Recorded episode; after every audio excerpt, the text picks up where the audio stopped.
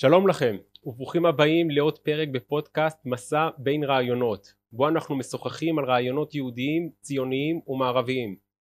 מוסדות התרבות שלנו נחלקים לשני סוגים תרבות קפואה, משמימה, חסרת כל פרשנות מקורית שנועדה לצורך בידור נטול כל ערך מוסף ותרבות אוונגרד רדיקלית באופן מוחלט ששולט, ששוללת את כל המטען התרבותי הקיים היא מכוונת למהפכה גם אם מהנדסיה לא תופסים זאת כך. היום נשאל האם חייבים להיות פורצי גבולות וחתרנים כדי להיות אומנים? האם ישנם מחסומים טבעיים או אפילו תקרת זכוכית שמונעים מימנים להגיע לעמדות בחירות ולהצליח בעולם התרבות? והאם יש סיכוי שבה התרבות הישראלית תישא מסרים שמרניים יותר בענייני חברה, לאום או משפחה. היום אני מתרגש לשוחח עם דוקטור עידו נתניהו, סופר, מחזאי, שלום לך. שלום, שלום וברכה. ואיתנו כאן גם כן אה, אריאל אסיס, מרצה לדיפלומטיה, שלום גם לך. שלום לכם, נעים מאוד. ודוקטור עידו, אתה מחזאי מצליח מאוד. אה, מה הערך שאתה רואה ביצירת תרבות? איך אתה רואה? כן, סופר, אה, טוב, אה, מחזאי מצליח זה כמובן עניין של במה אתה מצליח, האם אתה מצליח מבחינת אה, כמות הקהל, האם אתה מצליח מבחינת הערך, הטיב של המחזות, אני, אני חושב שאני מצליח מבחינה הזאת, מבחינה השנייה, וגם יצא שבאמת העלו מחזות שלי במקומות שונים בעולם, תיאטרות טובים, מחזאים טובים, שחקנים טובים, אבל לא עשרות מחזות כי לא כתבתי עשרות מחזות מה לעשות? אבל באמת היו מחזות שהעלו אותם ביותר מתיאטרון אחד. אה, אלה שהרדיקלים הם לא בהכרח מקוריים אני לא רואה את זה כמקורי. בעיניי זה הם חוזרים על אותם רעיונות חוזרים על אותם מסרים.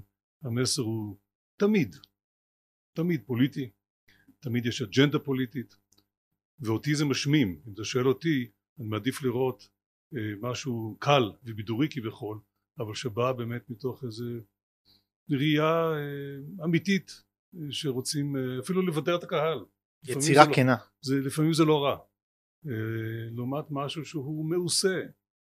מכיוון שאם אתה, אבל, אבל זה מה שהולך היום, מכיוון שמי שקובע מה יעלה ומה הקהל יצרוך זה לא הקהל אלא אנשים שמכתיבים ששולטים בתיאטרואות בכל העולם המערבי דרך אגב והם קובעים בדרך כלל או הרבה מאוד פעמים על פי אג'נדה פוליטית. וכשהקביעה על פי אג'נדה פוליטית אז מראש הרמה חייבת להיות נמוכה. היא לא יכולה, היא כמעט אף פעם לא יכולה להיות אחרת מכיוון שאם הקריטריון הוא לא הטיב של התרבות אלא מה יש לו להגיד מבחינה פוליטית ואם זה מתאים לנו אנחנו נעלה את זה ואנחנו נעודד את זה אז זה גם מושך אנשים חסרי כישרון כל זמן שהם צריכים יודעים אה אני אגיד משהו כזה וכזה? יעלו אותי נהדר זה יהיה פנטסטי. יעשו סרט שלי אוקיי? יציגו תמונה שלי במוזיאון. אה, אז זה גם מושך אנשים חסרי כישרון שזו הדרך היחידה שלהם אה, לעלות למעלה. וזה גם אה, מדחיק החוצה אנשים שאולי יש להם כישרון אבל מכיוון שהאג'נדה הפוליטית היא זו שקובעת הם לא יכולים למצוא את מקומם. זה, זה המצב של התרבות במערב היום בזעיר אנפין. איך זה קרה? זאת אומרת אתה מתאר מצב שבו אנשים חסרי כישרון אה, נמצאים בתוך התעשייה הזאת ולמעשה אין לזה מודל עסקי. זאת אומרת עד כמה שזה לא משקף את הלקוחות שזה בעצם אנחנו שצורכים את התרבות הזאת אז איך זה מצליח? למה זה עובד? זה קרה מכיוון שאין לזה מודל עסקי. כשאתה מסתכל בוא נגיד תיקח את עולם הקולנוע למשל קולנוע אמריקאי הוא לא מסובסד על ידי אף אחד. אף אחד לא מסבסד אותו. עכשיו כמו כל תרבות, כמו כל יצירות אמנות, 98% אנחנו יודעים שבאמת זה חסר כל ערך או כמעט חסר כל ערך. אבל אה, הסרטים הגדולים של הקולנוע האמריקאי, שאנחנו כולם מכירים אותם, מעריכים אותם, שהשפיעו בכלל על לא רק הקולנוע העולמי, אלא בכלל הייתי אומר על כל הראייה התרבותית העולמית, אלה סרטים שלא נעשו, לא קיבלו גרוש של סבסוד, הם נעשו על ידי אנשים שהשקיעו את כספם. והסתכנו ומצאו קהל מכיוון שגם מראש אומן אומנם אומר את מה שיש לו להגיד, ואם הוא אה, משנה את מה שיש לו להגיד בגלל שהוא מקווה שזה ימצא חן בעיני קהל, כמובן זה כבר לא אומן, זה כבר פוליטיקאי, זה משהו אחר. לא שיש משהו רע בפוליטיקה, אבל זה כבר לא אומנות. אבל העובדה שאומן רוצה אה, להתקבל, שהקהל אה, יראה אותו, בין אם זה מחזה, בין אם זה סרט, בין אם זה ספר, אין בזה שום רע, כי זה, זה, זה, זה, אומנות היא קומוניקציה, סוג של קומוניקציה. אתה רוצה להישאר רק עם עצמך, אז אל תעשה שום דבר, תחשוב את המחשבות שלך. אבל מכיוון שמדובר במשהו קומוניקטיבי, האומנות הטובה צומחת מתוך הרצון באמת להביע משהו ולהגיע לקהל. ואתה יכול לראות את גדולי הסופרים, אני עכשיו קורא ספר של בלזק, אוקיי, במקרה. אולי לא הספר הכי טוב שלו, אבל אה, סתם אנחנו עושים, אה, מסדרים מחדש את הספרים, ומצאתי ספר שהיה אצלי כבר עשרות שנים שלא טרחתי לגעת בו. בלזק כתב כדי, פשוט הוא היה צריך להתקיים. הוא כתב בשביל, כדי שיקנו אותו הרבה. עכשיו, בין היצירות שלו היו יצירות כמובן אה, עם ערך נמוך, אבל גם יצירות פאר, שאנחנו, שהן יצירות שלפחות כשאני הייתי בבית ספר תיכון, נדמה לי למדנו שלושה מהספרים שלו, ובצדק, מכיוון שהם ספרים מעולים.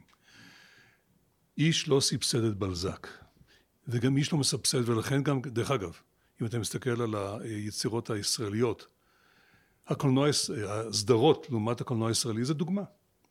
הסדרות לא מסובסדות. הסדרות זה באמת יצליח, ימשוך קהל, לא ימשוך קהל. מה שמסובסד ומה שנקבע זה, זה הקולנוע. וזה על ידי ועדות, והקריטריונים שלהם קריטריונים אה, פוליטיים בעיקרם, או לפחות הם דוחקים החוצה מי שלא נראה להם מבחינה פוליטית. דבר ראשון פוליטיקה. ולכן באמת הסדרות הישראליות יותר מצליחות, גם מבחינה אומנותית יותר מצליחות מאשר הסרטים. זה בא מתוך השליטה אה, של, ה, אה, הייתי אומר, המוסדות השונים בעולם התיאטרון הישראלי, ומתוך שליטה גם כן בעולם הקולנוע הישראלי אה, וכמובן שליטה מסוימת באקדמיה אה, כל הדברים האלה הולכים ביחד והם עוזרים לא לרומם את רמת התרבות הישראלית אלא לרדד את רמת התרבות הישראלית. כי הדבר שהכי מוביל למצוינות זאת התחרות. אני לא יודע, כשמוביל מצוינות אני לא יודע מה ומה זה תחרות. שאתה מאפשר לעוד אנשים להתחרות.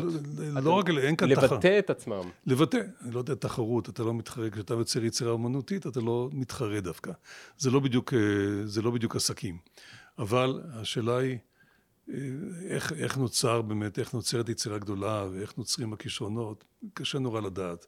זה איזה מין מסתורין שאנחנו, כזה שאנחנו לא... אה, קשה לעמוד על טיבו. אבל מה שברור הוא... אבל הוא ודאי לא פוליטי, הוא לא, הוא לא חד צדדי, ביולוגית זה לא אפשרי. האמנות יכולה להיות כמובן פוליטית, ולהגיע, אתה לא יכול להימנע מזה, הפוליטיקה זה החיים, וכשאתה כותב יצירה אמנותית, אני עכשיו גמרתי לכתוב מחזה על, אה, על משהו שקרה בספרד לפני 600 שנה. אה, לכאורה לא פוליטי, אבל זה גם פוליטי לימינו, אין מה לעשות, ככה זה, זה החיים.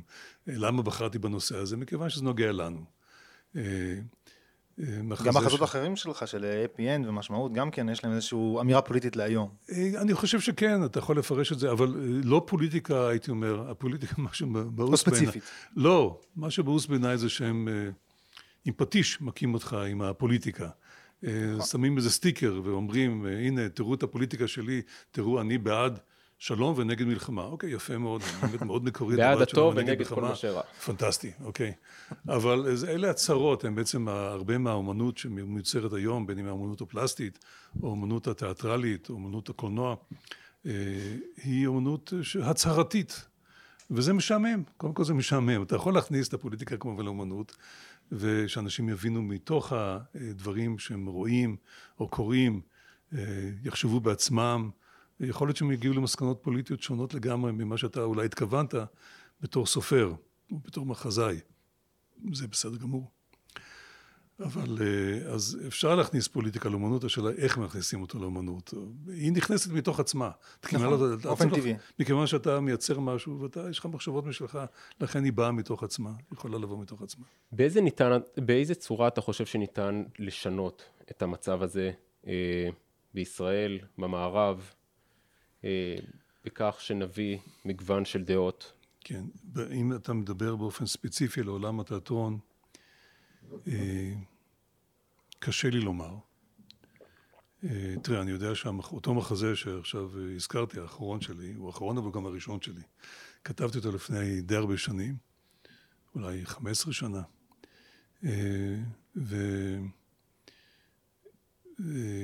והבאתי, חשבתי שהוא טוב, למרות שאחרי זה גיליתי שיש בו הרבה מאוד ליקויים. כבר זה היה המחזה הראשון. הבאתי אותו, איזה במאי ידוע מאוד, שמצא חן בעיניו, והוא המליץ לי ללכת לאחד התיאטראות הגדולים בתל אביב, אה, שמסרתי להם את זה, הם ידעו שזה בהמלצתו וגם היה מעוניין לביים את זה, הם גם ידעו את זה.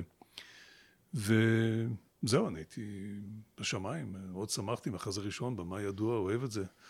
ולהפתעתי, ואני חושב להפתעתו עוד יותר הגדולה, הם אה, לא קיבלו את זה, ככה הוא היה מופתע. אמר, טוב, תמסור את זה לתיאטרון הזה. וככה היה עם עוד שלושה תיאטרות ידועים גדולים, כולם סירבו. ואז למדתי לקח... ידעו מי הכותב. כן. ואז למדתי לקח, במחזה הבא, Happy End, הגשתי אותו בעילום שם. אבל גם מי שהגיש וגם בית לסין לא ידעו מי כתב את המחזה, זה התקבל בהתלהבות גדולה מאוד. אה, לא משנה שבסופו של דבר זה... הוא עלה רק במסגרת של, אה, של פסטיבל קיץ, מסגרת מצומצמת. אבל זה הספיק, העובדה שעבדתי עם בית לסין ומילאו את המחזה, זה הספיק כדי ששמי כמחזאי והמחזה עצמו אה, יהיו ידועים, הייתי אומר, בעולם התיאטרון, בין אם זה בארצות הברית, בין אם זה במרכז, מזרח אירופה ואסיה, מרכז אסיה, וככה הדברים התחילו להתגלגל, והשם שלי והמחזות שלי התחילו אה, להתקבל ולהופיע במקומות שונים בעולם. והמחזה הזה הוא באמת, ואז חזרתי למחזה הזה, האחרון, הראשון שכתבתי, והחלטתי, טוב, באמת, אני יכול להבין אה, שיש בו הרבה מאוד ליקויים, עכשיו שיש לי הרבה מאוד ניסיון, גם ניסיון של כתיבה, גם עבודה עם דרמטורגים, עם, אה, עם במאים, עם שחקנים, סליחה. ו... אבל יש בו חומר גלם מאוד חזק. ואילו אני הייתי אה, מנכ"ל תיאטרון בישראל, לא הייתי מוותר עליו בקלות כזו, אלא הייתי מושיב את הדרמטורג שלי, כמו שבית לסין עשו איתי בהפי אנד, הם הושיבו את אה, אה, אה, אבישע מילשטיין איתי, עבדנו על זה הרבה, למדתי ממנו הרבה מאוד. אה, הייתי מושיב מישהו ומוציא, מנסה להוציא מתחת ידיי אה, מחזה באמת שמתאים לעלות על הבמה. אז אמרתי, טוב, אני עכשיו אנסה את זה לבד.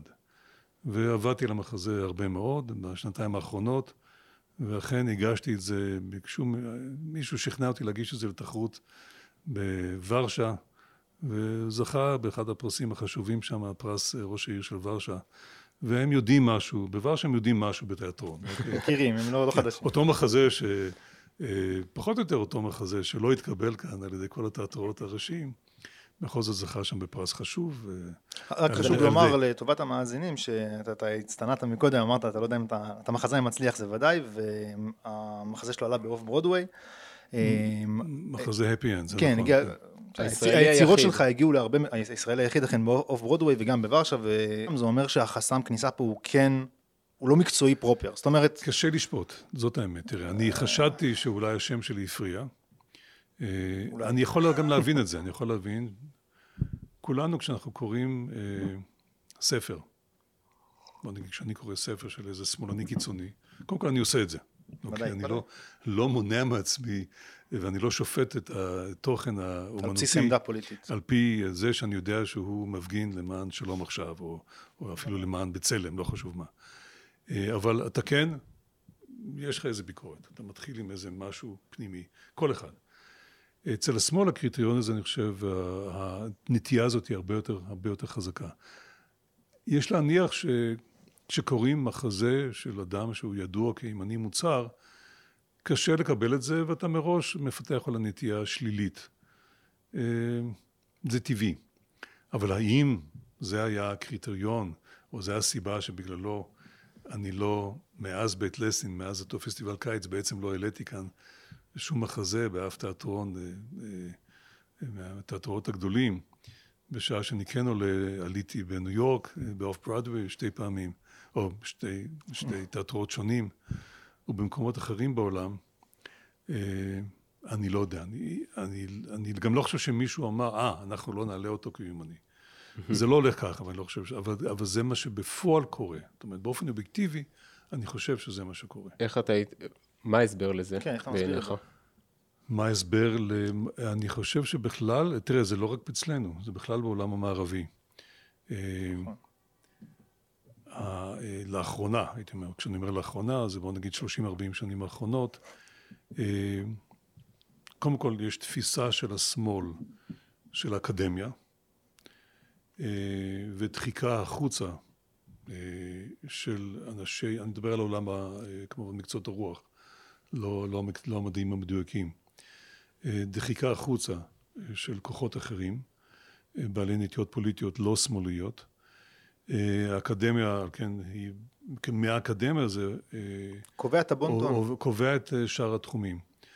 ויש בפירוש שליטה אה, בעולם התיאטרון המסובסד, שזה באמריקה, לצערי, אוף ברודווי בחלקו הגדול, או כמעט כולו, הוא מסובסד. ובאירופה ודאי, שהתיאטרון מסובסד מאוד. יש שליטה של אותם גורמים והם דוחקים החוצה כוחות אחרים. אני חושב שזה פשוט עניין של שליטה יותר מאשר כל דבר אחר. והשמאל, אה, ראיית העולם שלו היא כזו שהפוליטיקה היא קשורה קשר אינהרנטי לעולם הרוח. אה, קשורה קשר אינהרנטי, התרבות קשורה קשר אינהרנטי לאיך שהם רואים את המוסר. ואתה לא יכול להיות איש רוח אמיתי בלי להיות בעל מוסר מסוים. ומכיוון שאתה בימין, לא ייתכן שאתה בעל מוסר, או לא, לא המוסר שלהם. ואפילו לא ולכן, לא לפעמים בעל כישרון מספיק כביכול. אה, אתה לא ייתכן, לא, הם גם טוענים ככה, אני גם שמעתי טענות כאלה, שלא ייתכן שיהיה לך כישרון, אתה לא יכול, מכיוון שאין לך, אתה לא איש רוח אמיתי, אתה לא יכול להיות אומן אמיתי, ולכן ממילא אין לך כישרון. אין לך כישרון. אתה לא יכול לייצר משהו שהוא בעל ערך. אז זאת אה, אה, ראיית העולם שלהם דוחקת החוצה, והם חושבים שזה טוב שהם דוחקים החוצה. זה פגיעה, אה, תראה, זו פגיעה קשה מאוד ביכולת שלנו, הייתי אומר, להביע את עצמנו, שהתרבות תשגשג באמת. ואחת הסיבות שהתרבות, הרמה התרבותית במערב הולכת ודועכת, אני חושב שזו אחת הסיבות העיקריות. זה השליטה החיצונית שכופה את עצמה על אותם כוחות, או רומסת אה, אותם כוחות שמעטים שיכולים ללבלב, לא נותנים להם ללבלב, ולצמוח ולהשפיע. כי תרבות זה השפעה, אין מה לעשות, ככה זה. נכון, ואני רוצה שנייה לקחת את מה שאתה אומר על זה שתרבות היא משפיעה. ו... לא, אני אומר, היא גם מפרה זה את זה, היא משפיעה על אחרים. זה לא, זה לא אה, מקרה שפתאום, אה, בפרנציה בזמן מסוים, פתאום קמו אה, אומנים גדולים, אחד משפיע על השני, ככה זה. נכון, והיא גם מנחילה ערכים בצורה כזו או אחרת. אין ספק, כן. ואתה ואחים שלך, יוני זיכרונו לברכה וביבי, ראש הממשלה לשעבר, אה, גדלתם בבית מאוד ערכי, מאוד אידיאולוגי, אצל אבא בן ציון, היסטוריון דגול, ואימא אה, צילה, ואני רוצה לשאול מה היו הערכים המרכזיים אותם הנחילו לכם בבית. אה, אנחנו מדברים על, אה, על רוח, עולם הרוח, אה, על זה שהאקדמיה כיום אה, דוחקת את, ה, את, את, את עולם הרוח של הימין, ואני רוצה לשאול, אצלך בבית, אצלכם בבית, איך זה היה, איזה ערכ, על איזה לא, ערכים לא, דיברו? לא, לא דיברנו על הדברים האלה, היינו בית, הייתי אומר, כמעט א-פוליטי מבחינת אה, ישראל. אה, ודאי שלא דיברנו אי פעם על כביכול לכאורה דחיקה של אבא שלי מהאקדמיה. זה לא, לא היינו בכלל, זה לא משהו שבכלל בא לידי דיון. אה, ולא משהו ש... זה רק בשנים מאוחרות יותר אני הבנתי מה קרה. גם כן, לא, לא ממשהו שאבא שלי אמר, אלא פשוט אתה מבין, אתה קולט את זה. בדיעבד. אה, אבל גם לא, לא קיבלנו חינוך פוליטי מעבר לחינוך, הייתי אומר, אה, אנטי קומוניסטי, זה כן, במפורש. זה אני זוכר, אבל לגבי הפוליטיקה הישראלית, בן גוריון לעומת בגין, כל זה, זה לא היה. ידענו שאבי ואמי הם uh, מהצד הרוויזיוניסטי של המפה הפוליטית, אבל לפני 67' הדברים האלה כמעט שלא היו רלוונטיים, אוקיי? ו- וזה לא בא לידי ביטוי. אבל זה באמת היה בית, הייתי אומר, עם עולם רוח עשיר. אבי היה העורך הראשי של אנציקלופדיה העברית. היו מלומדים שהיו באים אלינו הביתה, השיחות כמובן היו שיחות הרבה פעמים אינטלקטואליות, אבל גם לא אינטלקטואליות, אוקיי. ואולי, ואבא שלי פה ושם היה עובר על uh, עבודות שלנו, אבל אולי מי שהשפיע יותר מכולם עלינו היה יוני, יוני בעצמו היה, אתה רואה לפי המכתבים שלו, מראש הייתה לו נטייה באמת uh, לאיזה מחשבה uh, גבוהה אה, גם אה, מוסרית וגם מבחינת התכנים הרעיוניים. והיו גם שיחות איתו בתור נער. אה, אני, קשה לנתח לאחור מה בדיוק השפיע, אבל אני הייתי אומר שההשפעה שלו הייתה, אם אתה שואל אותי, יותר חזקה מאשר ההשפעה אולי של ההורים שלי. מעבר לפוליטיקה. אבל הם הקפידו כמובן שנלך לבתי ספר טובים כשהיינו בארצות הברית, פה הלכנו לבתי ספר הרגילים בירושלים, אבל מעולם לא, לא זוכר שאי פעם אמרו לי לעשות שיעורי בית או משהו כזה, לא התערבו בציונים, זה לא הייתה אווירה בבית. היו ערכים ספציפיים שאותם ההורים העלו על נס? לא, לא שאני זוכר. אה, זה מעניין כי דווקא אה, אה, סבך, הרב נתן מיליקובסקי, שהיה הוסמך לרבנות כבר בגיל 18 בישיבת אה, ולוז'ין המעתירה בבלארוס, אה, ישיבה ידועה איפה שהרב קוק למד וביאליק למד. זאת הייתה ישיבה שריכזה בתוכה את טובי הלומדים בליטא. תלמידי הישיבה ידעו כבר בגיל 14 את הש"ס. למעשה על הבסיס של הישיבה הזאת צמח עולם הישיבות שאותה אנחנו מכירים היום. אה, בישראל ובעולם, היא הייתה ישיבה אה, ללא הפסקה, התקיימו בה משמרות לימוד של 24 שעות. אה, וסבך שלמד שם בגיל 20, אחרי שהוא הוסמך לרבנות בגיל 18, הפך להיות פעיל ציוני בולט. ואני יכול לומר לך שמאז שאני קראתי את נאומיו בספר שנקרא עם ומדינה, כן. ליקטו את הנאומים שלו, הדמות שלו ריתקה אותי במיוחד, אה, כאחד שגם למד בישיבות אה, ליטאיות, ובשנים כן. האחרונות יצא לי להסביר את ישראל בכמה פורומים בעולם, ואני תוהה, אצל סבך, היה משמעות לישיבה, היה משמעות לעולם הרוח ממנו הגיע בחייו המאוחרים, זאת אומרת, זה בא לידי ביטוי השנים שבהם הוא למד בישיבה. אני לא, אני לא הכרתי את סבי, הוא נפטר uh, בגיל צעיר, הוא נפטר ב-1935, כשהוא היה בן 55, uh, אה, ואני uh, נולדתי רק ב-1952. Uh, לא הכרתי אותו, אבל uh, הוא באמת היה, uh, הוא, לא, הוא לא עבד כרב, זאת אומרת, הוא הוסמך כרב, אבל הוא לא פעל כרב. והוא באמת התחיל מוקדם מאוד להיות אה, נואם ציוני, מטיף ציוני. אה, אומרים באותם זמנים אולי גדול המטיפים הציוניים. הוא אה, ירצה ביותר משלוש מאות ערים ועיירות בפולין לבד, אוקיי? וגם כתבו עליו שהוא היה אולי האיש האחראי יותר מכל אדם אחר להפיכת הציונות לתנועה עממית בפולין. פולין מדובר על שלושה מיליון יהודים, פחות חצי מהעם היהודי אה, של אה, מרכז ומזרח אירופה, אה, ושל אותם זמנים. ובאמת מתארים שהיו המונים שהיו צובעים, הוא היה נואם מאוד מבוקש, המונים שצובעים על הפתחים כדי להגיע ולשמוע אותו, והרחובות היו מלאים. אבא שלי מספר שפעם אחת בתור ילד לקחו אותו לשמוע הרצאה עם אה, אימא שלו ופשוט לא יכלו לחדור וחזרו חזרה הביתה. זה היה מסוכן מדי, היו אנשים שהשגיחו להם וסבא שלי אמר טוב תחזרו, זה אי אפשר להתקדם, לא תוכלו להמשיך ככה.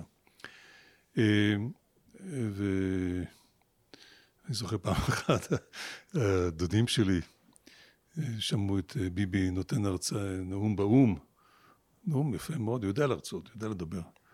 אז אומרים, כן, זה היה, זה היה מצוין, אבל אבא שלנו דיבר יותר טוב.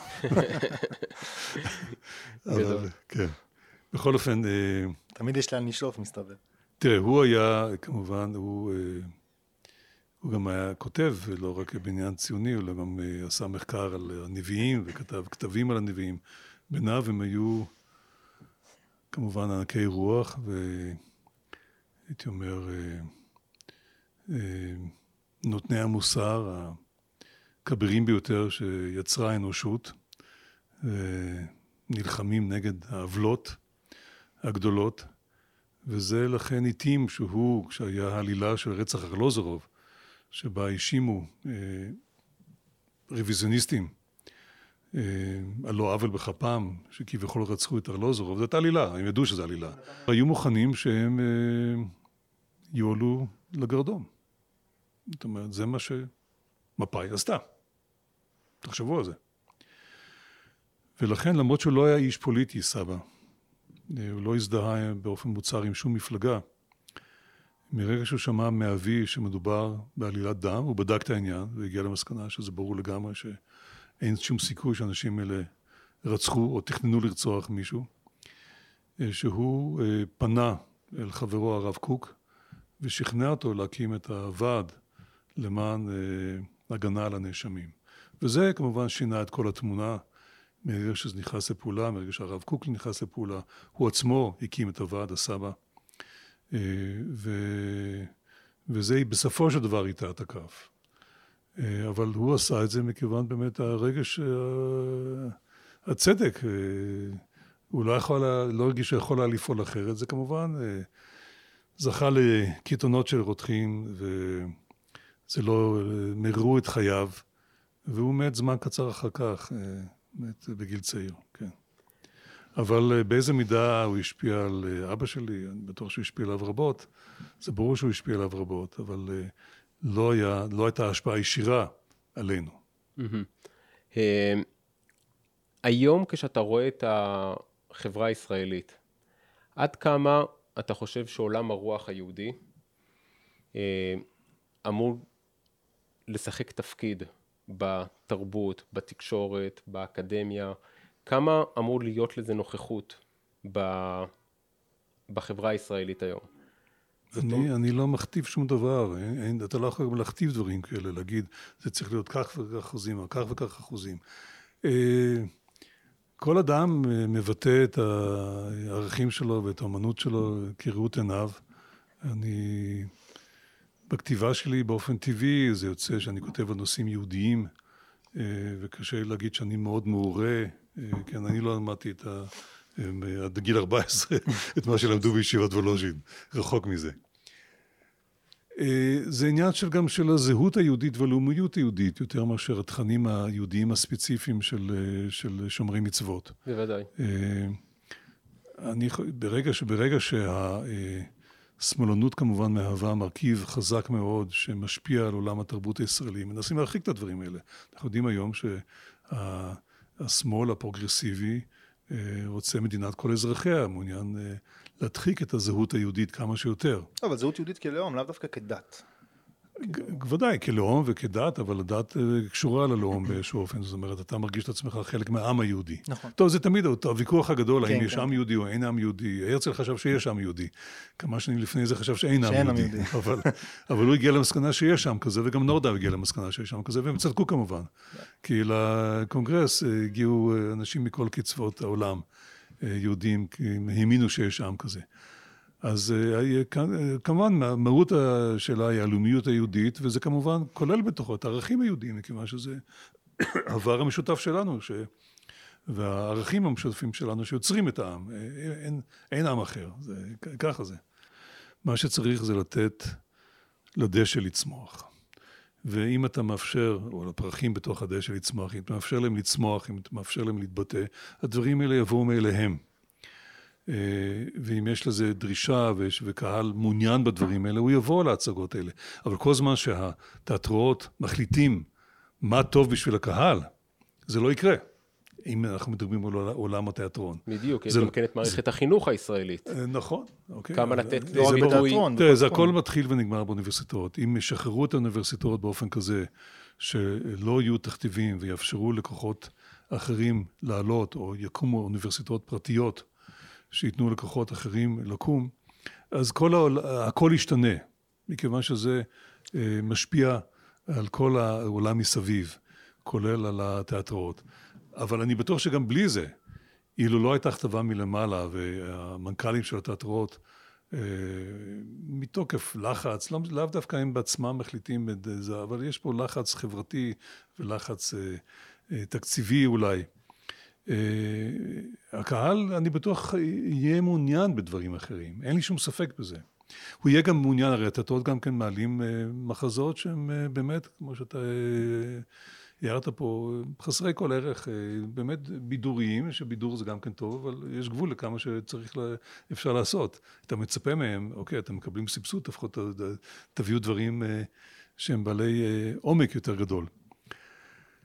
אבל הם גם מעלים את הדברים האלה מכיוון שהם מעוניינים למכור כרטיסים כמובן, והם פוחדים להסתכם בדברים אחרים. אז למה אני לא הולך לתיאטרון? למה מן הסתם אתה ואתה אולי לא הולכים, הולכים מעט מאוד לתיאטרון? מכיוון שאתה לא רוצה לראות את הדברים האלה. אה, הם לא מוכנים להסתכן. צריך לתת לדברים האלה לצמוח מעצמם, ואין ספק שהם יבואו. זה לא, אי אפשר לדכא את הדברים האלה. ו... אבל זה לא, אי אפשר להכתיב את זה מלמעלה. מי שחושב שמשרד התרבות יכול להכתיב את זה, הוא טועה, זה בלתי אפשרי. אה, וזה גם לא טוב שזה יוכתב מלמעלה.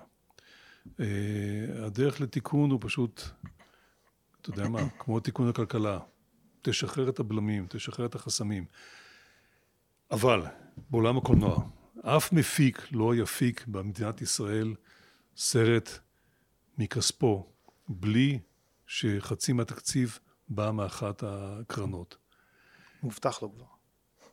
לא רק הקרנות, אלא כשבא, כשמגיע כסף ממכירת כרטיסים, זה קודם כל הולך למפיק הפרטי.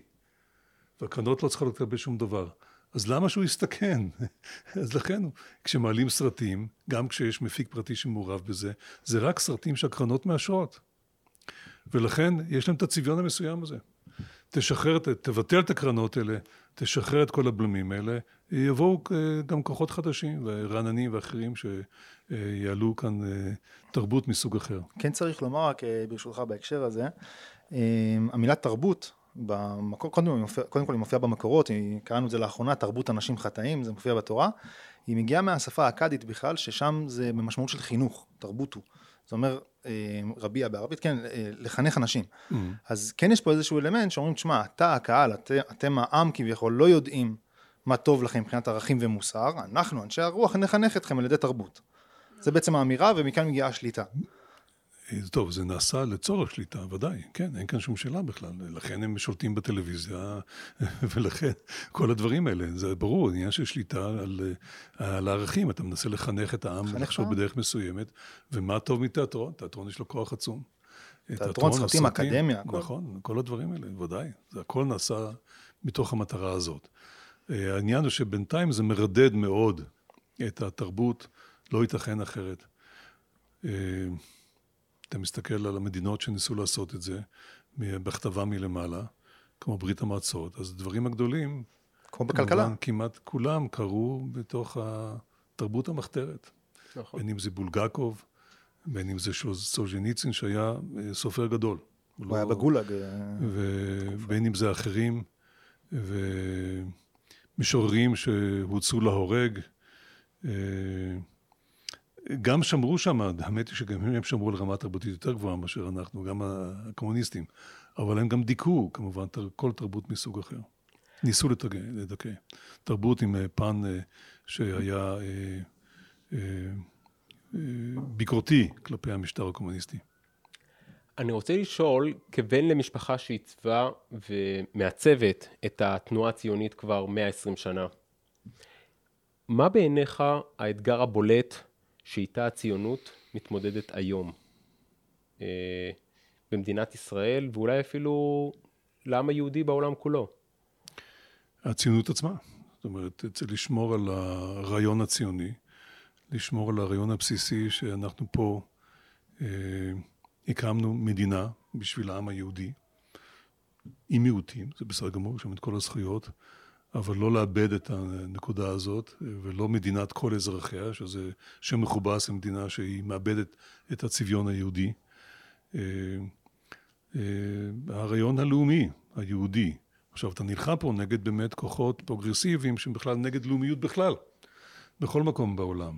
והרעיונות האלה כמובן, קודם כל היו, נמצאו פה בשמאל הרדיקלי עוד עם תחילת הציונות, אבל כמובן גם מחלחלים מתוך המערב הנה, על פי המודות הקיימות.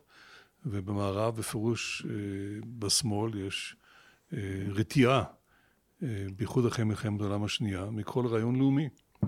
הם נגד רעיונות לאומיים ולכן רוצים להציף את אמריקה בוא נגיד במהגרים כדי למסמס את האופי האמריקאי. הלאומיות שזה לא מערב זה קדוש, זה מותר. בדיוק, כן. רק הלאומיות המערבית, היא רעה. המערב היא רעה. שורש הרע. אבל לאומיות של פלסטינאי, מתקבל בברכה, ודאי, מה זה, זה דבר נפלא.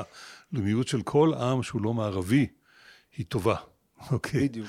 אבל השנאה של המערב היא כזו שהם מתוך השנאה למערב הם מתכחשים לרעיונות המערביים שאחד מהם זה כמובן הרעיון הלאומי. הרעיון הלאומי שהוא שהביא את השגשוג והוא שהביא את החופש גם כן. כי כל עם שומר על עצמו את הזכויות.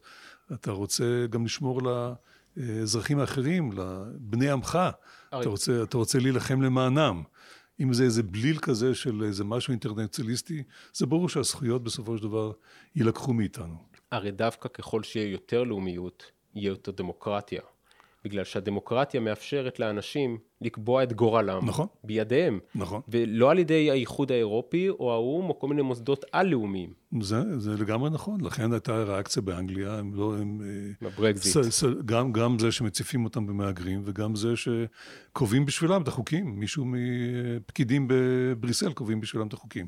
זה נגד כל הרעיון הדמוקרטי האנגלי.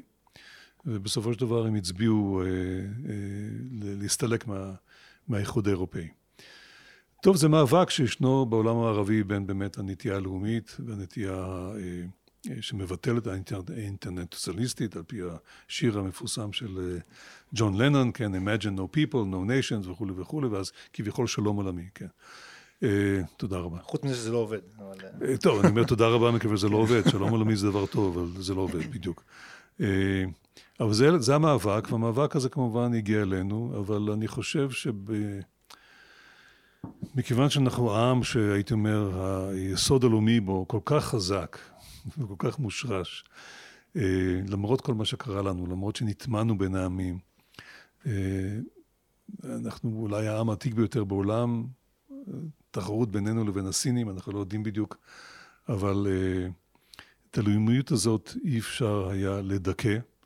והיא בסופו של דבר פרצה, גם אחרי האמנציפציה, גם אחרי שניסו להצהיר שאין עם יהודי, גם אצל המתבוללים, כמו הרצל, היא פרצה החוצה. ואני חושב שהיא כל כך חזקה שהיא תישמר, ואנחנו באיזה מין תקופה חולפת לפי דעתי. זה, זה, זה, זה, ככה אני רואה את זה. הקרב היום הוא קרב רעיונות.